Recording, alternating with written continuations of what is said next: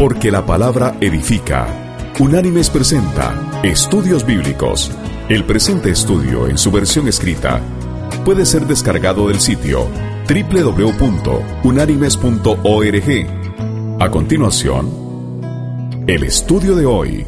El estudio de hoy se llama La Era de la Ley. Analicemos hoy entonces la dispensación de la ley. La dispensación de la ley comienza en el libro del Éxodo en el capítulo 19, versículo 3, y se extiende a través de todo el período hasta el día de Pentecostés en el libro de los Hechos de los Apóstoles capítulo 2. Aunque la ley finalizó, en un sentido estrictamente teológico, en la cruz. Ciertas porciones como el Evangelio de Juan, y algunos pasajes selectos en los otros evangelios anticiparon, sin embargo, la era presente de la gracia. Es muy importante puntualizar que la ley mosaica fue dirigida solamente a Israel. Por lo tanto, los gentiles no eran juzgados por sus normas. La ley contenía un detallado sistema de obras, incluidas tres principales divisiones. La primera, los mandamientos. Estos expresan la voluntad de Dios en términos de establecer un mandato para su pueblo. Estos son conocidos como el Decálogo o las tablas de la ley. Son un tipo de constitución nacional para el pueblo de Israel. Y ellos se encuentran en el libro del Éxodo, en el capítulo 20 versículos desde el 1 hasta el 19, que pasamos a leer y dice así.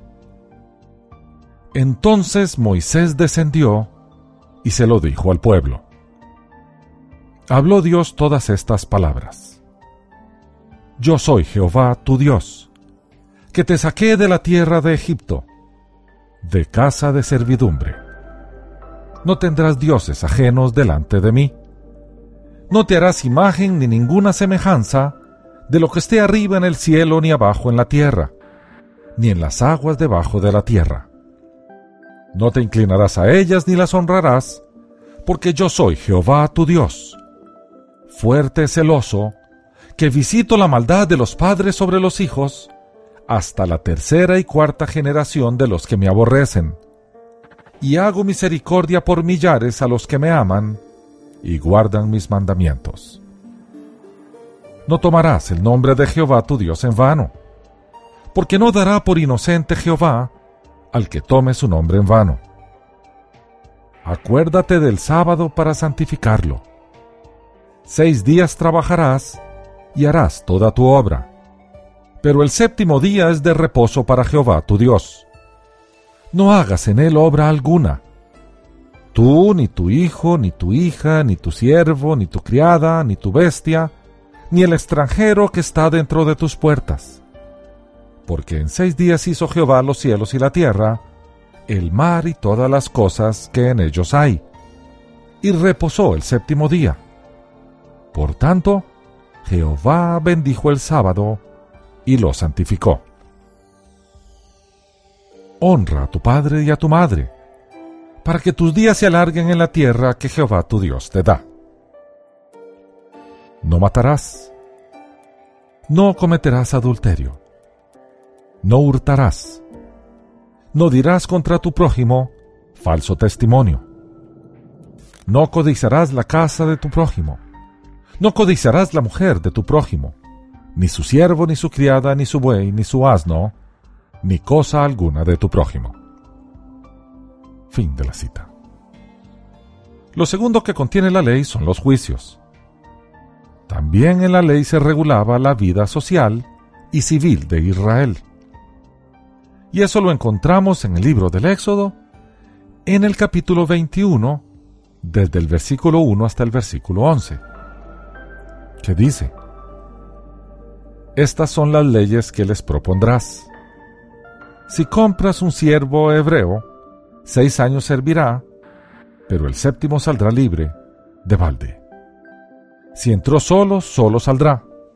Si tenía mujer, su mujer saldrá con él si su amo le dio una mujer, y ella le dio hijos o hijas, la mujer y sus hijos serán de su amo, y él saldrá solo.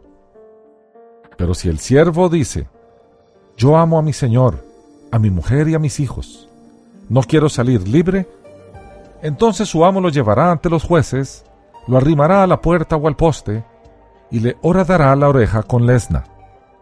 Así será su siervo para siempre.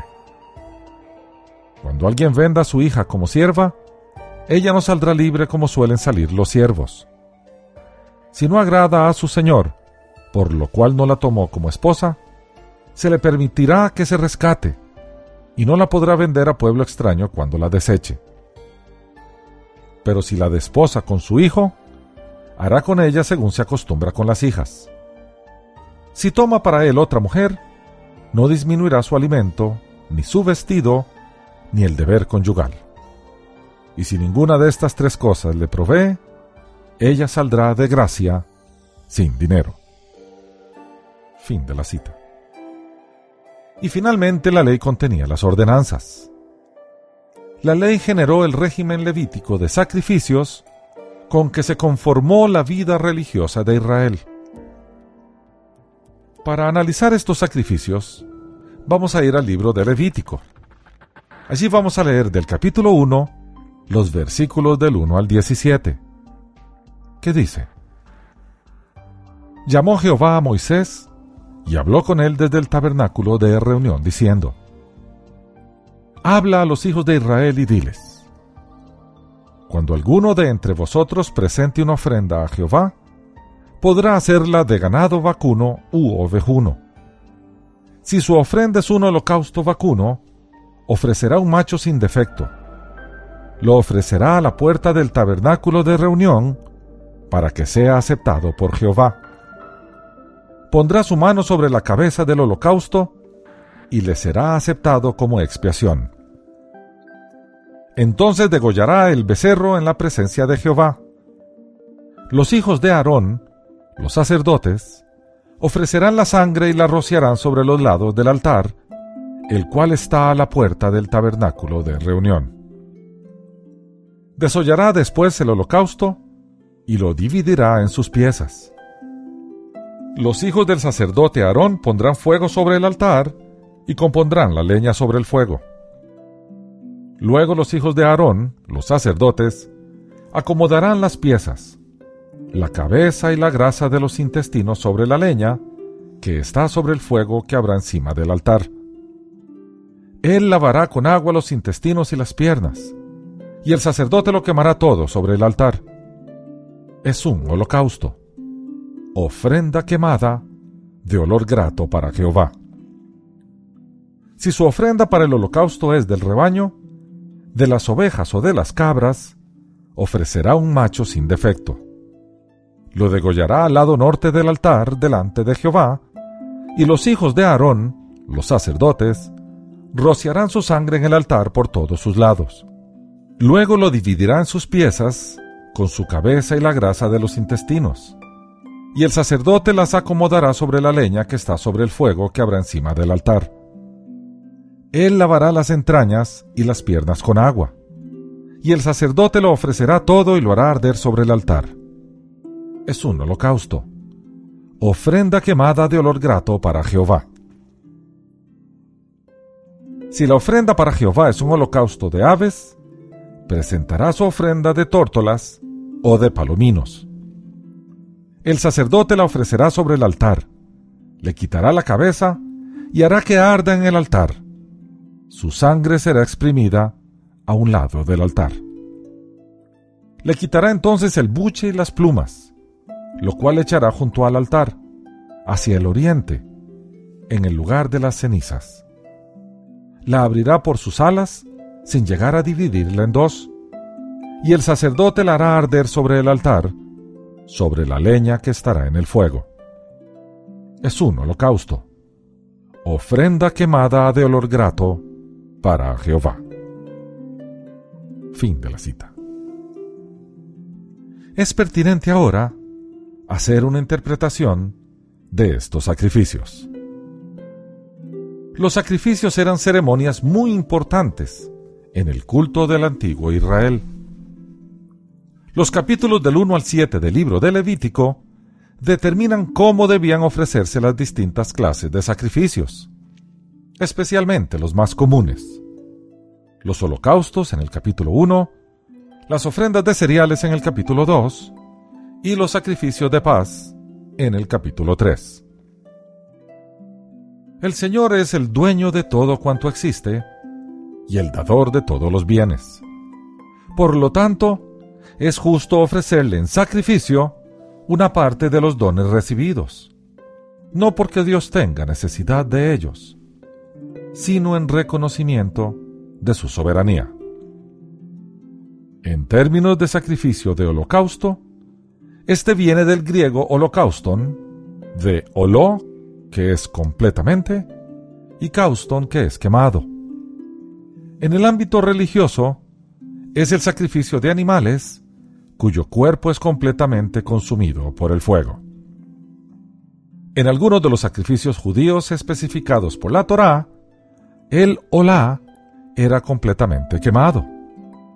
Estas ofrendas completas eran llamadas en hebreo ola, un término traducido como holocauston en la Septuaginta, versión traducida del hebreo al griego del Antiguo Testamento. Actualmente, algunas traducciones de la Biblia recogen la palabra como holocausto. La ofrenda del holocausto se quemaba enteramente sobre el altar, con excepción de la piel del animal, que era para el sacerdote, y de las entrañas, con los residuos de comida. Este sacrificio era ofrecido a Jehová como acto de adoración, en acción de gracias para obtener algún favor y en diversos ritos de purificación. La acción de poner la mano sobre la cabeza del holocausto simbolizaba que la persona se identificaba con la ofrenda y por medio de la víctima se ofrecía a sí misma a Dios. Los antiguos hebreos identificaban la sangre con la vida. Ofrecerla a Dios equivalía a reconocer al Señor como dueño y dador de la vida. El sistema de sacrificios y del sacerdocio que fue incluido era tanto legal como de gracia. El gobierno en esta dispensación era una teocracia, un gobierno ejercido por Dios a través de sus profetas, sacerdotes y más tarde de reyes. El pacto mosaico fue también de carácter temporal, en vigencia solo hasta que Cristo viniese. La naturaleza de la dispensación era condicional. Esto es, la bendición estaba condicionada a la obediencia. Analicemos entonces el sistema. Por primera vez en la historia, la escritura reveló un completo y detallado sistema religioso bajo la ley.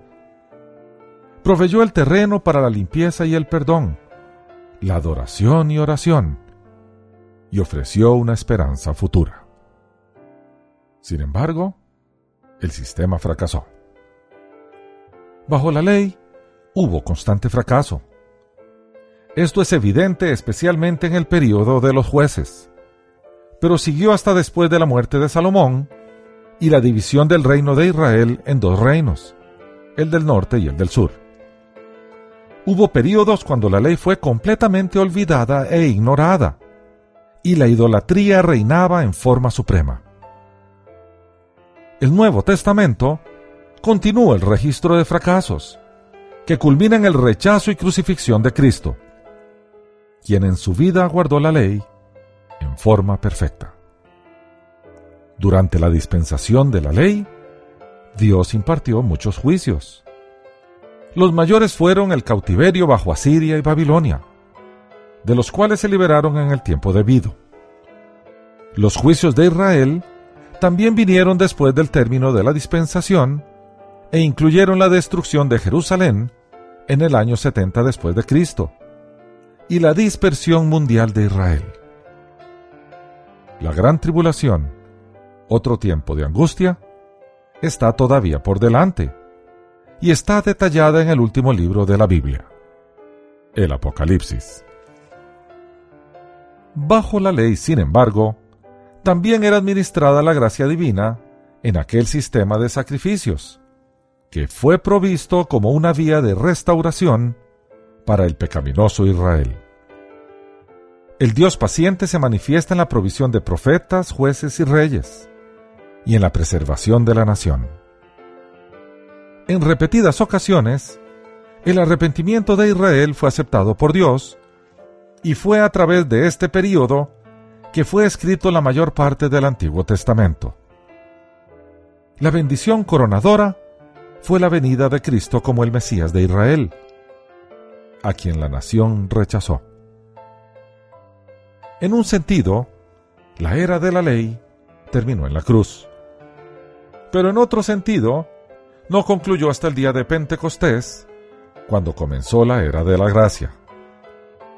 Aunque la ley finalizó como una regla específica de vida, continúa siendo una revelación de la justicia de Dios y puede ser estudiada con provecho por los cristianos para determinar el carácter santo de Dios.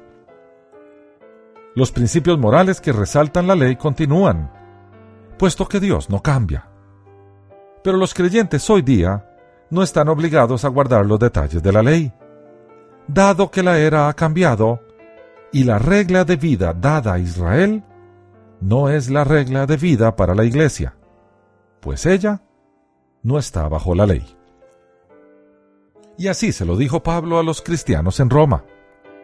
En la carta que les envió, en el capítulo 6, versículo 14, el apóstol escribió, El pecado no se enseñorará de vosotros, pues no estáis bajo la ley, sino bajo la gracia. Fin de la cita. Veamos entonces el propósito de la ley. Su propósito era proveer una regla justa de vida y traer el pecado a condenación la experiencia de Israel bajo la ley demostró que la ley moral, cívica y religiosa no puede salvar o santificar. La ley nunca fue propuesta para proveer la salvación para el hombre, ya sea mientras estaba en vigencia o después. Debido a la naturaleza del hombre, débil y pecaminosa, pese a que el Señor proveyó un mecanismo de perdón y adoración, estos no fueron completos porque los sacerdotes tenían la misma naturaleza que el pecador. Y es por eso que la ley, primero, no podía justificar. Y así lo dice el apóstol Pablo en la carta enviada a los creyentes en Roma capítulo 3 versículo 20, que dice, Porque por las obras de la ley, ningún ser humano será justificado delante de él, ya que por medio de la ley, es el conocimiento del pecado. Fin de la cita. Y Pablo a los creyentes de Galacia, en la carta que les envió en el capítulo 2, versículo 16, afirma lo siguiente. Sabiendo que el hombre no es justificado por las obras de la ley, sino por la fe de Jesucristo. Nosotros también hemos creído en Jesucristo, para ser justificados por la fe de Cristo y no por las obras de la ley, por cuanto por las obras de la ley nadie será justificado. Fin de la cita. La ley tampoco podía santificar o perfeccionar. Y así lo afirma el autor del libro de Hebreos. En el capítulo 7, versículos 18 y 19, él escribe, Queda pues abrogado el mandamiento anterior, a causa de su debilidad e ineficacia, pues la ley nada perfeccionó, y se introduce una mejor esperanza por la cual nos acercamos a Dios. Fin de la cita. La ley tampoco podía regenerar. Y así se lo explicó Pablo a los cristianos en Galacia, en el capítulo 3, versículos 21 y 22 de la carta que les envió, donde el apóstol afirma, entonces, ¿la ley contradice las promesas de Dios? De ninguna manera. Porque si la ley dada pudiera vivificar, la justicia sería verdaderamente por la ley. Pero la escritura lo encerró todo bajo pecado, para que la promesa que es por la fe en Jesucristo fuera dada a los creyentes. Fin de la cita. La ley en adición estaba limitada en su vigencia y duración. Y en esa misma carta a los cristianos en Galacia, Pablo en el capítulo 3, versículo 19 les explica. Entonces, ¿para qué sirve la ley? Fue añadida a causa de las transgresiones hasta que viniera la descendencia a quien fue hecha la promesa, y fue dada por medio de ángeles en manos de un mediador. Fin de la cita.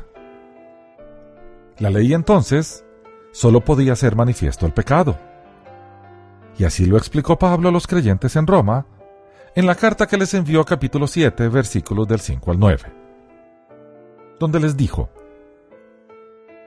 Mientras vivíamos en la carne, las pasiones pecaminosas, estimuladas por la ley, obraban en nuestros miembros, llevando fruto para muerte. Pero ahora estamos libres de la ley, por haber muerto para aquella a la que estábamos sujetos, de modo que sirvamos bajo el régimen nuevo del Espíritu y no bajo el régimen viejo de la letra. ¿Qué pues diremos? ¿La ley es pecado? De ninguna manera. Pero yo no conocí el pecado sino por la ley. Y tampoco conocería la codicia si la ley no dijera, no codiciarás. Pero el pecado, aprovechándose del mandamiento, produjo en mí toda codicia, porque sin la ley el pecado está muerto. Y yo sin la ley vivía en un tiempo, pero al venir el mandamiento, el pecado revivió y yo morí. Fin de la cita. Después el apóstol en la misma carta a Romanos añade en el capítulo 8 versículo 3 lo siguiente. Lo que era imposible para la ley, por cuanto era débil por la carne, Dios, enviando a su Hijo en semejanza de carne de pecado, y a causa del pecado, condenó al pecado en la carne. Fin de la cita.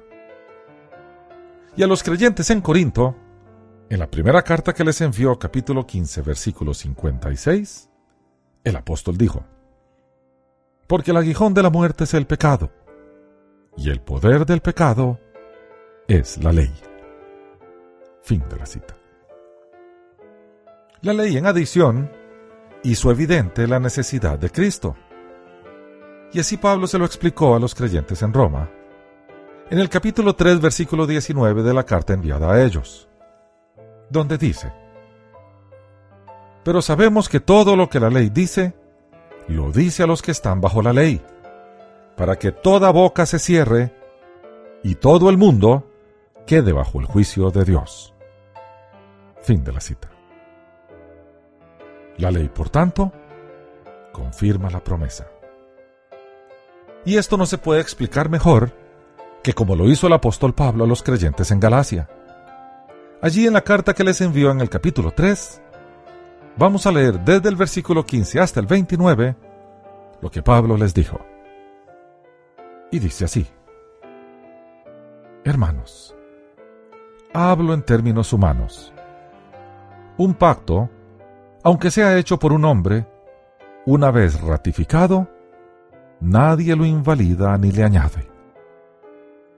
Ahora bien, a Abraham fueron hechas las promesas y a su descendencia. No dice y a los descendientes, como si hablara de muchos, sino como de uno, y a tu descendencia, la cual es Cristo.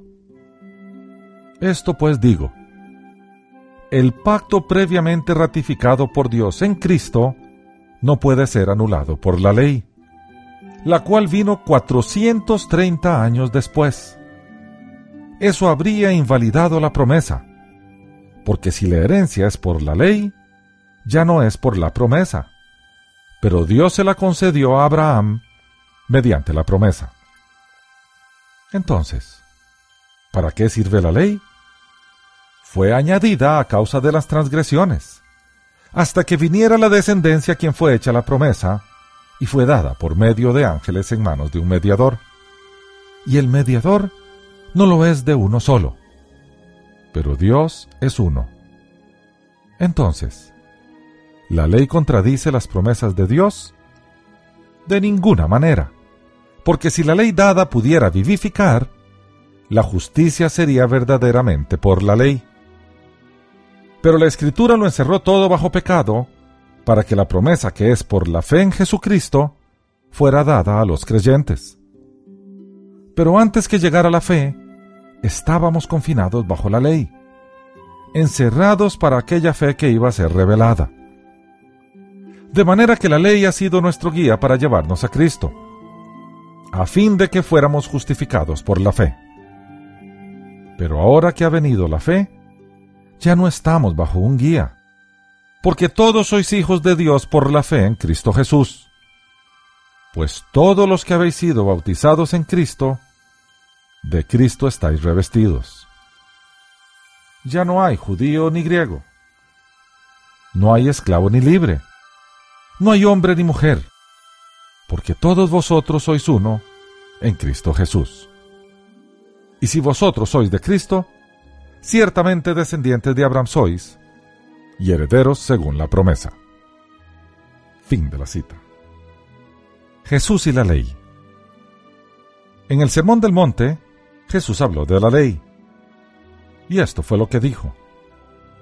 Vamos a leer del Evangelio de Mateo, en el capítulo 5, los versículos 17 y 18, que dice, No penséis que he venido a abolir la ley o los profetas. No he venido a abolir, sino a cumplir. Porque de cierto os digo que antes que pasen el cielo y la tierra, ni una jota ni una tilde pasará de la ley hasta que todo se haya cumplido. Fin de la cita. Para entender correctamente la escritura, debemos comprender los conceptos de la ley en los tiempos de Jesús. Analicemos primero las ordenanzas de la ley, llamadas mitzvah. Mitzvah es una palabra hebrea que significa mandamiento. El plural es mitzvot, de tzavah, que es mandar. En ella se detallan 248 mandamientos y 365 prohibiciones. La palabra se usa en el judaísmo para referirse a los 613 preceptos de la Torá, 613 mitzvot, los mandamientos, y a cualquier ley judía llamada halayá. El rabino Moshe ben Maimón, el Rambam, o Maimónides, llamado así, fue uno de los primeros codificadores de la ley judía. Sus 14 volúmenes de la Mishnah Torah cubre toda la ley judía, creencia y práctica. Él dividió las 613 mitzvot, o sea, los mandamientos, en 14 libros con 83 secciones. Los 613 mandamientos que el Eterno exige que Israel cumpla están distribuidos a lo largo de la Torá que es conocida en español como el Pentateuco, o los cinco primeros libros de la Biblia. Veamos qué quería decir Jesús con ni una jota ni una tilde. Jesús en el texto del Sermón del Monte hace una alusión a la letra más pequeña y a los trazos que distinguían unas letras de otras en la escritura antigua. La expresión indica aquí las partes más pequeñas o insignificantes de la ley. Analicemos entonces Jesús y el cumplimiento de la ley. Jesús afirma que Él no ha venido a abrogar la ley y los profetas, es decir, todo el Antiguo Testamento o alguna de sus partes, sino a cumplirlo. En el original griego, la palabra que se utiliza es plerosai, que significa literalmente llenar podemos interpretar correctamente el pasaje como que no vino a anular la ley, sino a ampliarla y a que ella se cumpliera en él. Esta declaración fue necesaria debido a que había un temor de que él se opusiera a la ley, sobre todo por sus milagros y declaraciones referentes al sábado. Esto era muy importante porque la gente ya había visto en él una autoridad especial que sin dudarlo ponía en peligro su estructura social y religiosa. Esto es lo que la escritura nos indica. Y vamos a ir al Evangelio de Marcos, al capítulo 1, versículo 27, donde el evangelista nos dice, Todos se asombraron de tal manera que discutían entre sí diciendo, ¿qué es esto? ¿Qué nueva doctrina es esta que con autoridad manda aún a los espíritus impuros y lo obedecen? Fin de la cita. Por tanto, era natural que muchos se preguntaran cuál era la relación entre su autoridad y la autoridad de la ley de Moisés, porque Jesús hablaba con autoridad propia. Frecuentemente decía, de cierto os digo, hablando en su propio nombre y con su propia autoridad. Para comprender la relación de Jesús con la ley, debemos entender cómo se relaciona el Antiguo Testamento con el Nuevo. Antes, debemos aclarar el concepto de doctrina que priva a lo largo de la Escritura. Definamos doctrina como el conjunto de enseñanzas que se basa en un sistema de creencias. Se trata de los principios existentes sobre una materia determinada, por lo general, con pretensión de validez universal. Por ejemplo, la doctrina cristiana postula la existencia de un Dios que es Padre, Hijo y Espíritu Santo. Por lo tanto, el Antiguo Testamento tiene enseñanza doctrinal. Torah, que generalmente se traduce como ley, en realidad quiere decir instrucción revelada. Y el Antiguo Testamento ciertamente nos instruye sobre Dios, el hombre y la salvación. Todas las grandes doctrinas bíblicas se encuentran allí. Sin embargo, este era sólo una revelación parcial. Jesús lo cumplió en el sentido de llevarlo a su realización por medio de su persona, su enseñanza y su obra. Podríamos resumir el concepto como que el Antiguo Testamento es el Evangelio de Jesús en capullo, mientras que el Nuevo es ese Evangelio en plena floración. En adición, el Antiguo Testamento tiene profecía predictiva. Gran parte del Antiguo Testamento predice la venida del Mesías y lo expresa en palabras o en forma de tipo. Esto sin duda solamente era una anticipación. Todas estas profecías del Mesías, sin faltar una, fueron cumplidas en Jesús. La primera declaración de su ministerio público fue, el tiempo se ha cumplido. Y así nos lo indica Marcos en su Evangelio en el capítulo 1 versículo 15 que dice, decía, el tiempo se ha cumplido y el reino de Dios se ha acercado. Arrepentíos y creed en el Evangelio. Fin de la cita. Después de resucitar, les dijo a los dos hombres camino a Emaús que toda la ley, sea la ley mosaica, y toda la escritura, o sea los profetas, hablaban de él. Y así lo narró Lucas en su Evangelio en el capítulo 24, versículo 27, que dice, Y comenzando desde Moisés, y siguiendo por todos los profetas, les declaraba en todas las escrituras lo que de él decían. Fin de la cita. La última declaración antes de morir fue que nada había quedado pendiente. Todo lo que la escritura predijo de él se cumplió. Y así lo narró Juan en su Evangelio, en el capítulo 19, versículo 30, que dice, Cuando Jesús tomó el vinagre, dijo, Consumado es. E inclinando la cabeza, entregó el Espíritu. Fin de la cita. Jesús siempre manifestó que las escrituras daban testimonio de él. Bien, el Antiguo Testamento también tiene preceptos éticos o la ley moral de Dios. Estos preceptos frecuentemente se malentendieron y se incumplieron. Jesús los cumplió en primer término obedeciéndolos, porque él había nacido bajo la ley y estaba determinado a cumplir toda justicia. La actitud de Jesús hacia el Antiguo Testamento no fue una actitud destructiva y de discontinuidad, sino más bien una actitud constructiva de continuidad orgánica. Jesús resumió su posición en una sola palabra, no abolición, sino cumplimiento. Y el apóstol Pablo enseñó claramente esta verdad.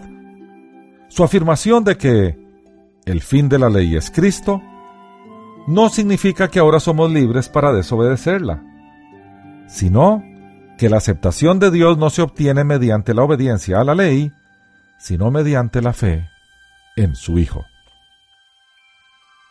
Adicionalmente, el Antiguo Testamento tiene profecías predictivas que están por cumplirse. Las profecías que están pendientes de cumplirse son las del día final, las del día del Señor, cuando la tierra y los cielos pasen y se forme una nueva humanidad.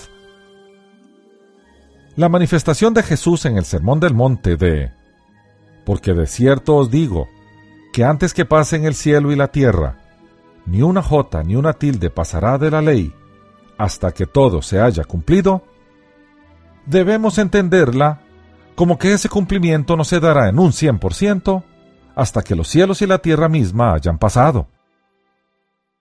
Porque un día ellos pasarán en el poderoso renacimiento del universo entonces el tiempo, tal y como lo conocemos, cesará, y las palabras escritas en la ley de Dios no se necesitarán más, porque todo lo relativo a ella se habrá cumplido. Por tanto, la ley es tan perdurable como el universo. El cumplimiento final de la ley coincidirá con el nuevo nacimiento del universo. Y así se narra en el libro de la revelación, en el libro del Apocalipsis. Allá en el capítulo 21, desde el versículo 1 hasta el 4, Juan, su autor, nos narra lo siguiente. Entonces vi un cielo nuevo y una tierra nueva, porque el primer cielo y la primera tierra habían pasado, y el mar ya no existía más. Y yo, Juan, vi la santa ciudad, la nueva Jerusalén, descender del cielo, de parte de Dios, ataviada como una esposa hermoseada para su esposo. Y oí una gran voz del cielo que decía, El tabernáculo de Dios está ahora con los hombres. Él morará con ellos. Ellos serán su pueblo, y Dios mismo estará con ellos como su Dios. Enjugará Dios toda lágrima de los ojos de ellos y ya no habrá más muerte, ni habrá más llanto, ni clamor, ni dolor, porque las primeras cosas ya pasaron. Fin de la cita. En conclusión, con el fin de la era de la ley, da inicio la era de la gracia, de la redención, de la misericordia divina, y con ella el principio del fin el inicio de los tiempos finales. Con la llegada del Cordero de Dios a los cielos, para abrir el libro que detalla los tiempos del fin y el desenlace de la historia, el gran plan de redención se consuma y se ponen en marcha todos los eventos planeados de antemano que llevarán al juicio, a la perdición de los incrédulos y a la vida eterna de los creyentes, tal y como estaba decidido desde el principio. Y así nos lo hace ver Juan cuando nos pinta la escena en el salón del trono. Y lo detalla en el capítulo 5 del libro del Apocalipsis. Allí vamos a leer desde el versículo 1 hasta el versículo 14, donde Juan nos narra lo que ve. Y dice así. Vi en la mano derecha del que estaba sentado en el trono un libro escrito por dentro y por fuera, sellado con siete sellos. Y vi un ángel poderoso que pregonaba a gran voz, ¿quién es digno de abrir el libro y desatar sus sellos? Pero ninguno, ni en el cielo, ni en la tierra, ni debajo de la tierra, podía abrir el libro, ni siquiera mirarlo. Y lloraba yo mucho, porque no se hallaba a nadie que fuera digno de abrir el libro, ni siquiera de mirarlo. Entonces uno de los ancianos me dijo, No llores, porque el león de la tribu de Judá, la raíz de David, ha vencido para abrir el libro y desatar sus siete sellos. Miré y vi que en medio del trono y de los cuatro seres vivientes, y en medio de los ancianos, estaba en pie un cordero como inmolado, que tenía siete cuernos y siete ojos, los cuales son los siete espíritus de Dios enviados por toda la tierra. Él vino y tomó el libro de la mano derecha del que estaba sentado en el trono. Cuando hubo tomado el libro, los cuatro seres vivientes y los veinticuatro ancianos se postraron delante del Cordero. Todos tenían arpas y copas de oro llenas de incienso, que son las oraciones de los santos. Y cantaban un cántico nuevo diciendo, Digno eres de tomar el libro y de abrir sus sellos, porque tú fuiste inmolado, y con tu sangre nos has redimido para Dios de todo linaje, lengua, pueblo y nación nos has hecho para nuestro Dios un reino y sacerdotes, y reinaremos sobre la tierra. Miré y oí la voz de muchos ángeles alrededor del trono, de los seres vivientes y de los ancianos. Su número era millones de millones, y decían a gran voz, El Cordero que fue inmolado es digno de tomar el poder, las riquezas, la sabiduría, la fortaleza, la honra, la gloria y la alabanza. A todo lo creado que está en el cielo, sobre la tierra, debajo de la tierra y en el mar, y a todas las cosas que hay en ellos, oí decir, al que está sentado en el trono, y al Cordero, sea la alabanza, la honra, la gloria y el poder por los siglos de los siglos. Los cuatro seres vivientes decían, Amén. Y los veinticuatro ancianos se postraron sobre sus rostros y adoraron al que vive por los siglos de los siglos. Hasta aquí el estudio de hoy. El presente estudio está basado parcialmente en publicación del ministerio El Adorador las citas de las Escrituras son tomadas de la Biblia Reina Valera, revisión 1995. Unánimes presentó Estudios Bíblicos, porque lámpara a mis pies es tu palabra y lumbrera en mi camino. Que Dios te bendiga.